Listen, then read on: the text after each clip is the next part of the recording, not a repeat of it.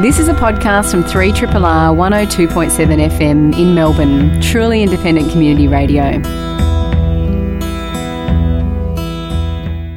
Hello and welcome to Plato's Cave, a 3RRR film criticism show and podcast. I'm Sally Christie, and in the cave with me tonight we have Cerise Howard. Hello. Hello. And the wonderful Emma Westwood. Hello. Before we kick things off tonight, we lost Larry Cohen today, which is a great loss. It's very careless of all of us. I know. This does not reflect well upon us at all. Emma, did you want to say a little bit about Larry? I am actually very sad about this, and I only found out today, so I'm still in mourning. But Larry Cohen is probably a name that certain people will know, other people won't know, but they will know from his films. He's been incredibly prolific as a writer more than a director. He has directed a lot of films, but he has also written a lot of films. So he kind of started in that blaxploitation mode. Bone, I think, was his debut feature in 1972, and Black Caesar. He followed it up with Black Caesar, a seminal. Black Caesar's awesome. That's yeah, so seminal blaxploitation film. But also I think that most people who enjoy the horror ilk will love It's Alive or have some sort of relationship with It's Alive, which was a Larry Cohen film both written by and directed by Larry Cohen. And then there was a film, look, I could just go on for ages. I just need to do the title God Told Me To, because it's one of the best titles ever. Unfortunately, that film was released here in Australia as the Demon, which was a really silly title for it, because it was a crime investigative thriller that had this wonderful supernatural edge to it, and was where the God Told Me To comes into play. But also incredible films like Q the Winged Serpent, The Stuff. The Stuff is brilliant, which is so great. He wrote Phone Booth. I mean, and he was such a character. I was really lucky to be able to interview Larry Cohen, and he had a mighty ego. He loved to compare. He compared all his films to other bigger films and how they'd ripped him off. Like what one? He said that Godzilla, the American Godzilla, had ripped off Q the Ring Serpent. And he said how It's Alive, E.T. ripped off It's Alive. Yeah. I can see that. He's amazing. Amazing character, amazing filmmaker, so will be greatly missed. Yeah, I think it is a big loss that we have lost Larry. It is sad. On tonight's show, we will be looking at the Hal Ashby, documentary aptly titled Hal. And we're also going to be seeing if everything is still awesome with Emmett and his crew in the Lego Movie 2, the second part. But first we're going to look at Karen Kusama and Nicole Kidman's. God. Kidman's. I'm not getting it together tonight. Who joined forces in Destroyer. So, as a young cop, Erin Bell, played by our Nicole, went undercover to infiltrate a gang in the California desert. So she has continued to work as a detective for the Los Angeles Police Department, but feelings of anger and remorse leave her worn down and consumed by guilt. So when the leader of that gang suddenly re-emerges, Erin embarks on an obsessive quest to find his former associates, bring him to justice, and make peace with her tortured past. This I was really highly anticipating this film. Emma, what did you think of it?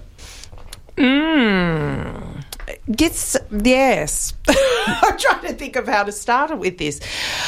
I don't want to start it on a negative, but unfortunately I've got a negative to start it with, and I think this is my something for me to bear with this film, which is I couldn't get past our Nick with this film. All I could do was see her in makeup.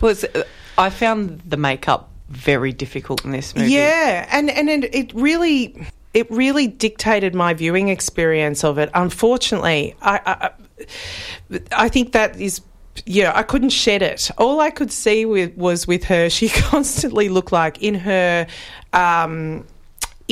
present-day form, because she does have to play a character who's younger and then and then older, sort of 50-50% of the time. In her present-day form, she looked like that moment in zombie films when you kind of see someone's been bitten and it's like, they'll be fine. And then you turn around and you look at them and go, oh, no. There was one scene in particular, I think it was one of the ones where she was in the car and her lips just looked like someone had thrown a whole heap of white lipstick on her mouth. Yeah. And that took away from this film terribly so. And that's not what it's about. I feel that I loved otherwise what this film was doing. I liked that it was very female-centric, and I didn't think it was just slotting her into a male role. It was actually playing a genuine female role. And once you go from seeing characters like there was this kind of trend of when you had females playing tough guys or tough girls, that they were all the cool girls, sort of more like, you know, Gina Davis in The Long Kiss Goodnight or La Femme Nikita and all that sort of thing. Now it's come around to we're not just being the cool girls, we can be the uncool girls as well. And I do like that was the take on it, and the noir take on it, and the gritty brutality.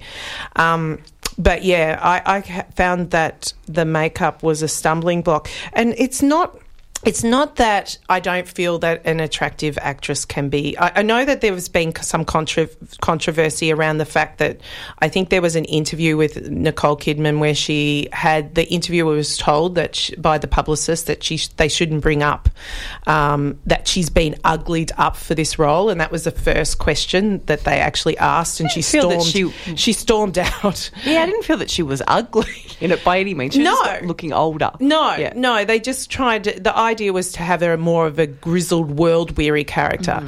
But I feel someone like... She just didn't sell it for me. Cate Blanchett never sells it for me when she plays that sort of role as well. Like she was in Little Fish, the Rowan Woods film, the Australian film. That I didn't buy her as a junkie in that either. But then someone like, I thought, is this my problem? Am I bringing in some sort of bigotry with this? But then someone like Charlize Theron always sells it for me. Like in something like Monster, then when she's just playing a weary mum in Tully, she constantly sells it for me. So there was just something here that dictated it for me. Yeah, do you think this was taken on as a stunt casting gig? It's when so much is made of an actor transforming themselves, it can so often overpower whatever else is actually in a film, whether you wish it to or not. Partly it's the hype that is generated, especially by the time we get to see a film here. Our film's usually had a bit of exposure elsewhere and the media's latched onto what here is the main angle they're going to take with this film, which is that Nicole Kidman doesn't look all that much like Nicole Kidman and that she looks especially weather-beaten, and never more so than at the very start of the film, in fact. And the film does ask us to give it a bit of time to tease out a bit of narrative trickery, a bit of trickery with timelines. It's one of those films that withholds a lot of information throughout and just gives you a little drip feed to tie up all these loose ends that run not exactly in parallel. They're what, 17 years apart or so? Yeah, something like that. 17. Yeah, and Nicole definitely looks a lot healthier a human and when younger. Yeah, she does look like that sort of zombie on the turn when we first meet her in this, and she's even got that sort of gait, and she dishevels her way towards a body alongside the canal there. I mean, she carries it in her body well. I believe the body language of this character, but it is extremely hard to not be conscious of the fact that Nicole Kidman is there somewhere, that the face is obscured, but you can't help but know that it is her, and it is distancing. It does rob the film of some of the effect that I think a lot of the otherwise quite potent atmospherics would do serve it well. The sound design in this film is really fabulous. It's really eerie without being cliche and resorting to just pulses, heartbeat type rhythms to enrich the tension. It just has a nice, edgy, sort of dystopian feel to it. And it's certainly not a picture postcard LA that we see in this film, so it matches that quite well. But still really LA. Yeah. I really like that from the first shot. As soon as she gets out the car and like, that's LA.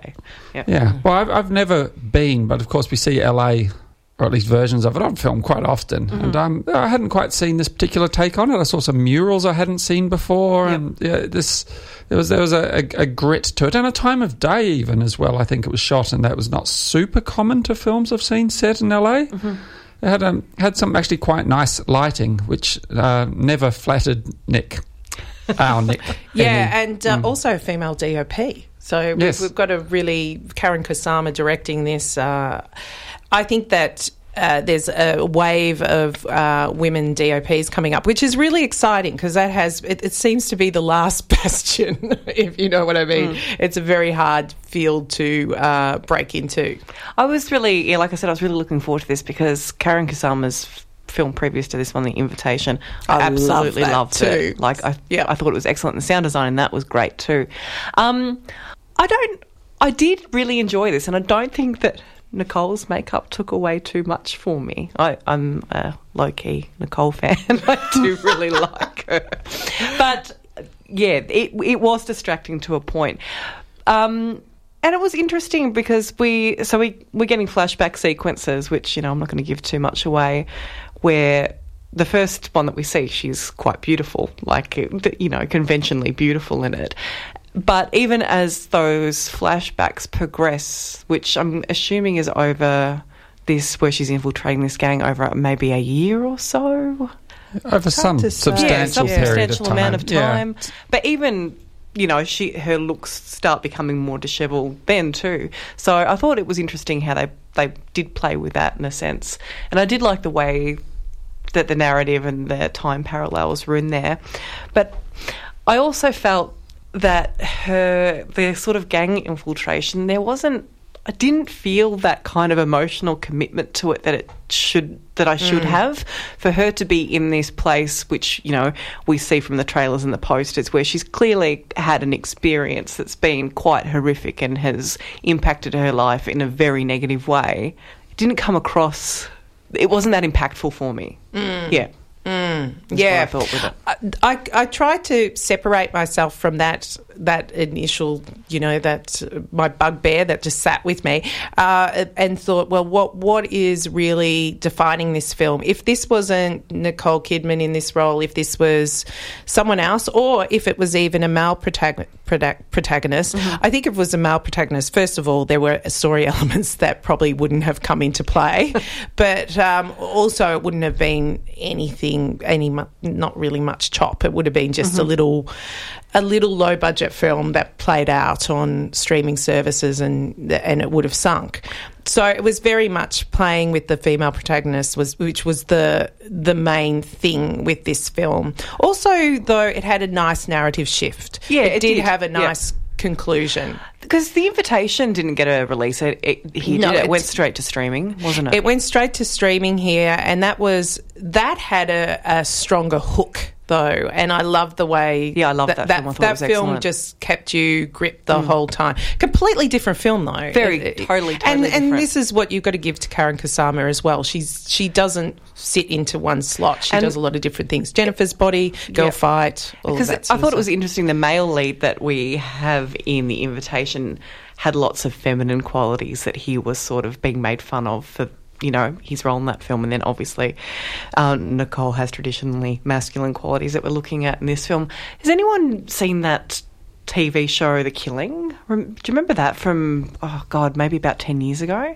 No, I haven't. There was, it's excellent anyway, but Nicole's character reminded me a hell of a lot of the main sort of character that was in this cop show.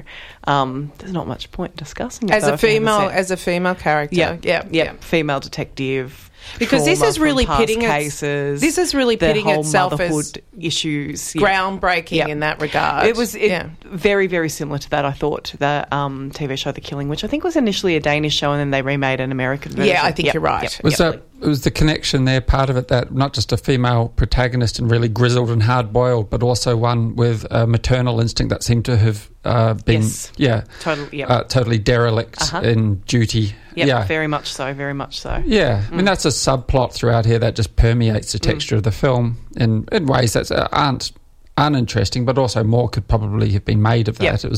It felt a little hackneyed, the little conversation she tried to have with her daughter and her daughter's thuggish boyfriend. He was bad, wasn't he? Oh, he's a badass, all right. Look, it's very disrespectful. He was. Yeah, it's very disrespectful. Yeah. Well, Nick didn't exactly pay him anything other than short shrift either. She was she wasn't the most reasonable character. What was her name? Erin Bell. Yes, Erin Bell. Erin Bell. It was I really thought that the girl fight sequence was very good. It was great. That was probably the central moment of the film, and I think it wasn't justified. It was actually quite a long sequence, sort of a tagging and capture sequence, and it was really brutal. But I think to this film's credit as well, it sets itself up as being very brutal from the start. Even the credits, I think now we've really got accustomed to those credits that just flash up those really, aggressive font on the screen that takes over the, the whole frame and then flashes out, and that you're coming up for something that's pretty heavy-handed. But it was. I did think this was good, and Nicole's makeup didn't take away from it too much. Not too much. And there was some lovely fluid camera work, which always seemed to be just on her back, right, really just over her shoulder, just lurking. I think definitely worth having a look at. So Destroyer, God, I'm doing it again, is screening now on wide release.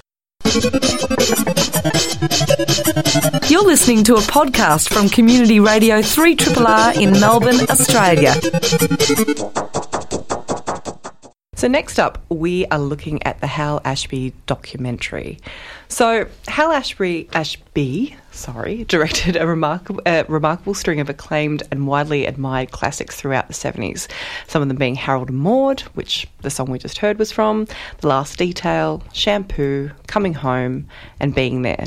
He is often overlooked amid a crowd of luminaries from his generation. So this documentary explores that curious oversight using rare archival material, interviews and personal letters and audio recordings to reveal a passionate, obsessive artist. Cerise, what did you think of the documentary Hal?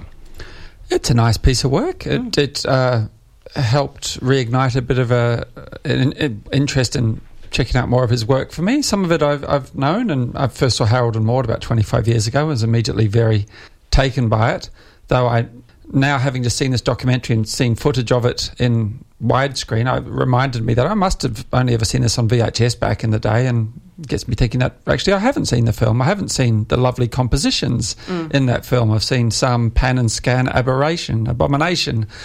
And so I wish to revisit that, and I'd really like to check out some of the other films that... there are a whole bunch of 80s films that are given short shrift in this documentary, but I didn't even know his career had continued into the 80s. Yeah, I wasn't aware of that either. It was, and they were given very sort of minimal mention here too. Yeah, almost as if they're not worth bothering with, which might be a little harsh, it might not. It was clear that the narrative this documentary was trying to get across was that Ashby's genius was a perfect match for the time, if the time was the 70s. And when things moved into the era of Ronald Reagan as president, that's when the Ashbys of this world were no longer able to be the mavericks who could get their films up in the Hollywood studio system. I think this documentary must have been a few years in the making, because there's quite a bit of interview footage here that looks quite old. Haskell Wexler, the great cinematographer, he's been dead for about 4 years. Yeah. He's one of the main talking heads in this, along with, it must be his son, who worked on a few of his films too. There's a lot of people here who speak with tremendous fondness, admiration and love for Ashby, who was clearly a rather peace-loving sort of character. And I mean, everything about how I'd envisioned him in the past matched how he was described here, and the footage we see of him. Though the letters were perhaps a little riper than I'd imagined they would be. The amazing letters being read out that he's written to his good pal Norman Jewison, who really helped get him his big breaks in Hollywood, are just pretty over the top. They were fun. Yeah. They were almost Hunter S. Thompson-like, weren't they? Yeah, I suspect he may have been quite stoned when he wrote some of those. It's an awful lot of peace and love and understanding in them. Look, it's a very nice doc. There's nothing terribly formally adventurous about it. It's kind of what you would hope a doco like this to be, mostly to shine a light on the films and on some of the people who were involved with them, who have stories to tell about how they came to be involved. And it's nice seeing some recent footage of Jane Fonda, John Voight. I don't see much of John Voight anymore, and I think it's possibly because much of Hollywood's probably just pushed him off to one side because he's part of that oddball group of conservatives, which seems quite at odds with his 70s film work. Whether it's in Coming Home or Midnight Cowboy, especially films with a real connection with the counterculture, which he in due course seemed to abandon. And but he did bring the world Angelina Jolie, and we even see her in her first role. A little cameo within this documentary. I had no idea she was in a film at the age of, I don't know, she must have been 5 or 6 in tiny. That. Yeah. So look, an entirely enjoyable look into the film career of someone I don't think exactly been overlooked, just because his career was shorter than others. He's not mentioned in the same breath as Scorsese or the likes of him, who found a way to just keep a career going by doing one for the studio, one for him, one for the studio, one for him again, just keeping things ticking over. And Ashby died quite young. He was only 59. Yeah, he died, really young. In 88. Pancreatic cancer he had, so he went pretty fast as well. Yeah, I found with Hal Ashby, of the 70s directors, I remember reading Easy Rider, Raging Bulls, the Peter Biskin book, and I was quite young when I read it, and, working through the filmmakers. And I was always more taken at that time with the Scorseses and the Coppolas, because their films were sort of more in your face and highly visceral, I guess, as an adolescent. So I feel that I came to Hal Ashby I wasn't really attracted to his vibe of cinema at that time, and I've come to appreciate him so much more as I've got older. In fact, when I was a teenager, the thought of watching Harold and Maude was a little icky. Really? So I think the first time I saw Harold and Maude, I would have been about 17, and oh my God, I just loved it so much. Well, it was, I had this kind of, oh no, what? Ew. And then, ew. But that is just a film. I think Harold and Maude encapsulates his absolute brilliance in the way that that film sells that relationship and just talks about humanity, life cycles, everything. It's just it's incredible. So he's a much more nuanced, subtle filmmaker. His films always, even though they have a political edge, because he is part of that counterculture hippie movement, there's this tendency to try and think or wanting to think of him as some sort of kind of, hey, chill out, dope smoking dude. But I got the sense of really intense anger from this documentary. Quite manic, yep. Yeah. And I noticed the actor Ben Foster played his typewriter voice as such, with those letters as he's hammering things out on the typewriter, and that was what Cerise has already referred to. It was kind of like these stream of consciousness letters to Norman Jewison. I also really liked the way that it talked a lot about his work as an editor and how he came from being an editor. He edited In the Heat of the Night for Norman Jewison, and Amy Scott, who directed this film, is also an editor. She edited and directed it, so it's kind of got a nice little meta thing going there, no doubt, where her appreciation comes from, being an editor and a director. So I felt that I felt really moved by this, actually. I felt really kind of strangely, when Norman Jewison teared up, I kind of got a little bit teary as well, and how he talked about that he loved Hal Ashby more than he loved any other man, and it was there was a lot of love with this anger in this film. Yeah, I have been really familiar with his films, particularly Harold and Maude and Shampoo, but didn't know too much about him as a person. So this was really enjoyable. I loved it. I loved seeing how wild he was and how out there he was. I also didn't realise that he was an editor, or an Oscar-winning editor at that. I didn't realise that he had edited In the Heat of the Night. I really like that story about him being somewhere and then going, oh, shit, I'm meant to be at the Academy Awards now and then. Yes. Well, there's a story that goes untold there because we see, it was for Shampoo, wasn't it? Julie Christie goes up and accepts an Oscar. Mm-hmm. I think Robert Towne as well. Yeah. Well, Hal's not there. Yeah, and they sort of, they didn't mention it, why he's not there. But, no. Mm. Yeah. Do we know? No. No. I don't know. No, it's just an odd oversight. But yeah, I thought the exact same thing, that there's, you know, we're seeing everybody else getting these Oscars and then he's just It's great seeing Robert Towne interviewed because you sense a real kindred spirit there, even the visuals of Robert Towne, he still looks like the old hippie. Mm. Very much so. He and Hal Ashby were on the same page and willing to improv a lot as well. That was something that came out. And with Haskell Wexler too, that they loved actually just shooting a lot of footage. They were clearly very keen just to... Yes, they had scripts to work with. They had...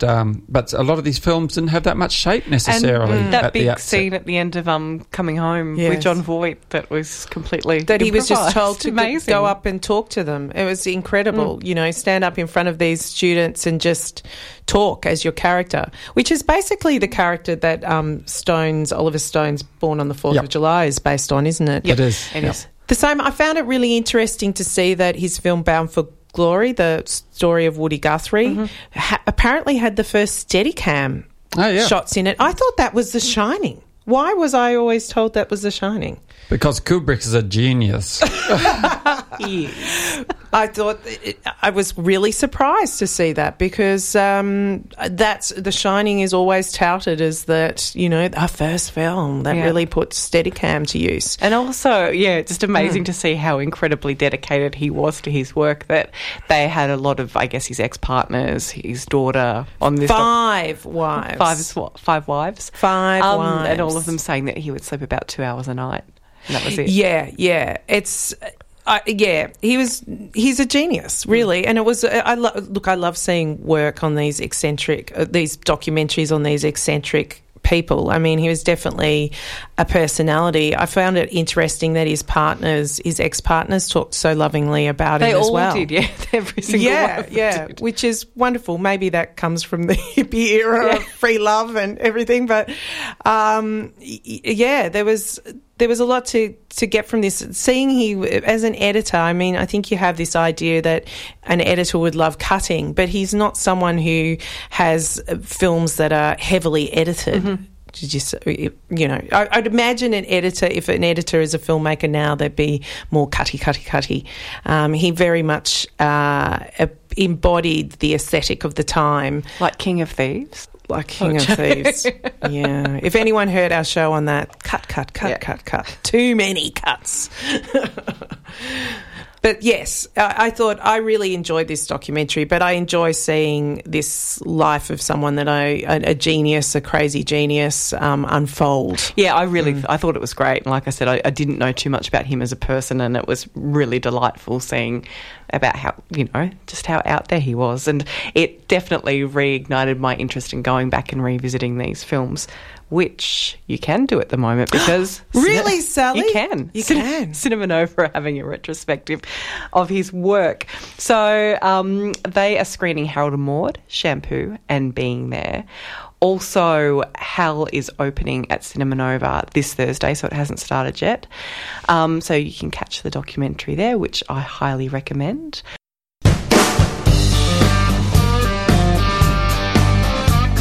Triple R, not for everyone, for anyone. So now we are moving on to the Lego Movie 2, the second part. So the citizens of Bricksburg face a dangerous new threat when the Lego Duplo invaders from outer space start to wreck everything in their path. The battle to defeat the enemy and restore harmony in the Lego universe takes Emmett, Lucy, Batman and the rest of their friends to a faraway, unexplored world to test their courage and creativity. Cerise, you've been a big fan of Spideyverse and the first Lego movie. What do you think of this one? Ah, it's not a patch on Spider-Man into the Spider-Verse or whatever that was. I still haven't seen it yet. That's silly. Really extraordinary. Mm.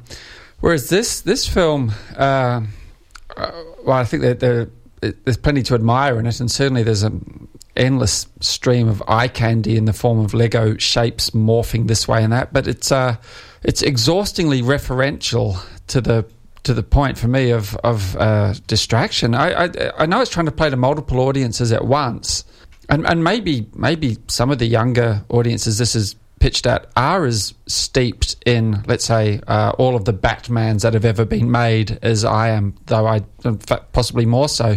But would an Adam West reference just, I mean, would they know? Yeah, I found when I saw this, it was like a 9:30 screening at Westgarth, and it was full of kids. Yeah. And I thought the exact same thing. I thought, I'm getting all these references, but the majority of the audience here doesn't have a clue. But also a lot of the references aren't necessarily particularly witty, they're just references. I mean, there are so many that it's just it sort of buries the film a bit, and it's not like the film isn't still full of ideas, it's just that it could have just allowed itself to breathe a little, I think. But there's still plenty to admire. The Lego world that we see at the outset is quite a dystopian one. There's a whole hell of a lot of Mad Max Fury Road. Excellent Fury Road stuff happening in it. Yeah, it's pretty unmistakable.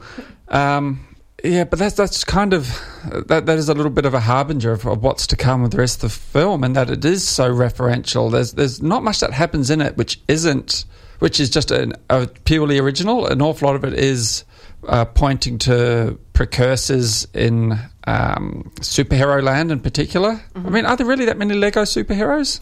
I mean, I don't know. I mean, Lego Batman I knew existed, but we've got all these other Marvel Lego figures in there. Most of them mocking themselves, and even Chris Pratt as Emmett, the every man, every Lego man, the awesome, the one who just thinks everything's awesome. I mean, he without going to spoiler territory, his a character very similar to a version of himself is endlessly referential to who Chris Pratt was before he suddenly became an action star, that he was some sort of pudgy, puppy, fatty sort of character from, I guess it was Parks and Recreation he first came to.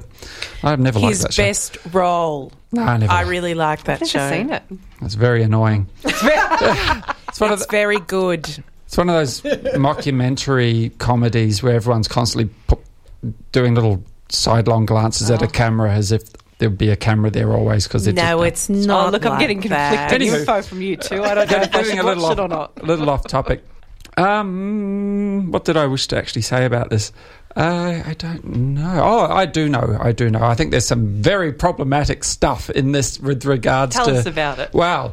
So there's a battle of the sexes at play in this film. A boy and a girl vying for... they're clearly very they're clearly from a wealthy American middle-class family. They have a lot of Lego. They really have a lot between them. I thought I had a lot of Lego when I was a kid, but I haven't got a patch on these ones. No, and will they ever learn to share, or will they be forever at loggerheads? Because this film, much like... Lego heads. Much like the first one, there are various levels of reality here, and there's the actual live-action family... That is the sort of creators of this universe, the gods, sort of Judeo-Christian gods, I expect, very, very much so. Very white bread, except there is a hint of a mixed race marriage there, though it's not really teased out for anything terribly profound. Not at all. It has been a little while since I saw the first Lego movie. Was there as much live action in the first one as there was in this one? Not at first, because it didn't want to show too much of that to give it that context, so as to explain why everything was awesome and everything was the same day in, day out, and this was an awesome thing, but actually it wasn't, because it was all related to a battle between father and son over whether you build what's in the box or you use your imagination. And so it was a nice paean to the powers of imagination to transcend mundanity, whereas this one now introduces the threat of the little sister who mightn't play by the same rules. With her very gendered... Yeah. They're very gendered Lego. This is where, I think things are super problematic, because that is on some very dull, binarised lines there. So, Sally. I bloody loved this. I thought it was great. Was that just because there was a Motley Crue song in it? I liked that too. I was like, shit, yeah, this is what I'm going to be hooking up this week.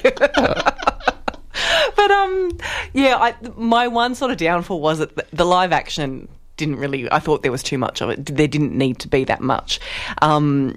The audience, even though the primary audience that I saw with this was small children, they still didn't need that much explaining with it going back to live action. But I did think it was so much fun. I liked all the references on top of the references. It made me giggle. I haven't seen Lego Batman, though, and I also haven't seen Spideyverse, which I know I must see. But it's the same writers, but they did not direct this one. Is that right, Cerise? I'm not sure, but they're quite different sensibilities. The Spider-Man one is just a lot more, and I'm trying to look for a word other than woke.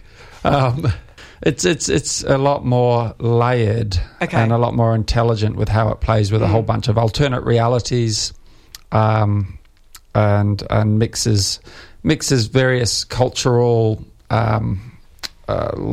lives and experiences to much more profound and satisfying effect. Yeah. Whereas everything's a throwaway gag in this. Mm. And you're totally right that there is all this stuff, particularly with the brother and the sister. And what was it called, the Sisterverse or something, where the Lego was being taken and held hostage? Yeah, something like that. And it was all incredibly very, very gendered and very binary, and this is what boys' Lego looks like and this is what girls' Lego looks like. That was another, I think, big downfall for this movie. Also, the music, there was a song in it called This Song's Gonna Get Stuck in Your Head. Yeah, and it wasn't actually that catchy. No, it didn't get stuck in my head at all. And there was another song called This Is a Catchy Song, which I don't remember either. Yeah. So Everything Is Awesome, of course, comes up again, and there's a nice sort of sadder rendition of Everything Is Awesome in Lego Movie 2, which really is just a banger and does get stuck in your head. But, yeah, the rest of the soundtrack for this I don't think was anywhere near as catchy as the first one. So there were some failings there, but overall I thought this was great. It's very focused on the institution of marriage. That's another wildly conservative element. Yep. So, yeah, the sort of big driving force is that they have to go, some of the Lego is stolen and they have to have a matrimonial ceremony. That's what the film's about, and it trying to be stopped by Emmett, the every guy, because this is going to ruin his Lego universe. So, yeah, look, to be honest, I hadn't even thought about that, but it is super conservative in that way.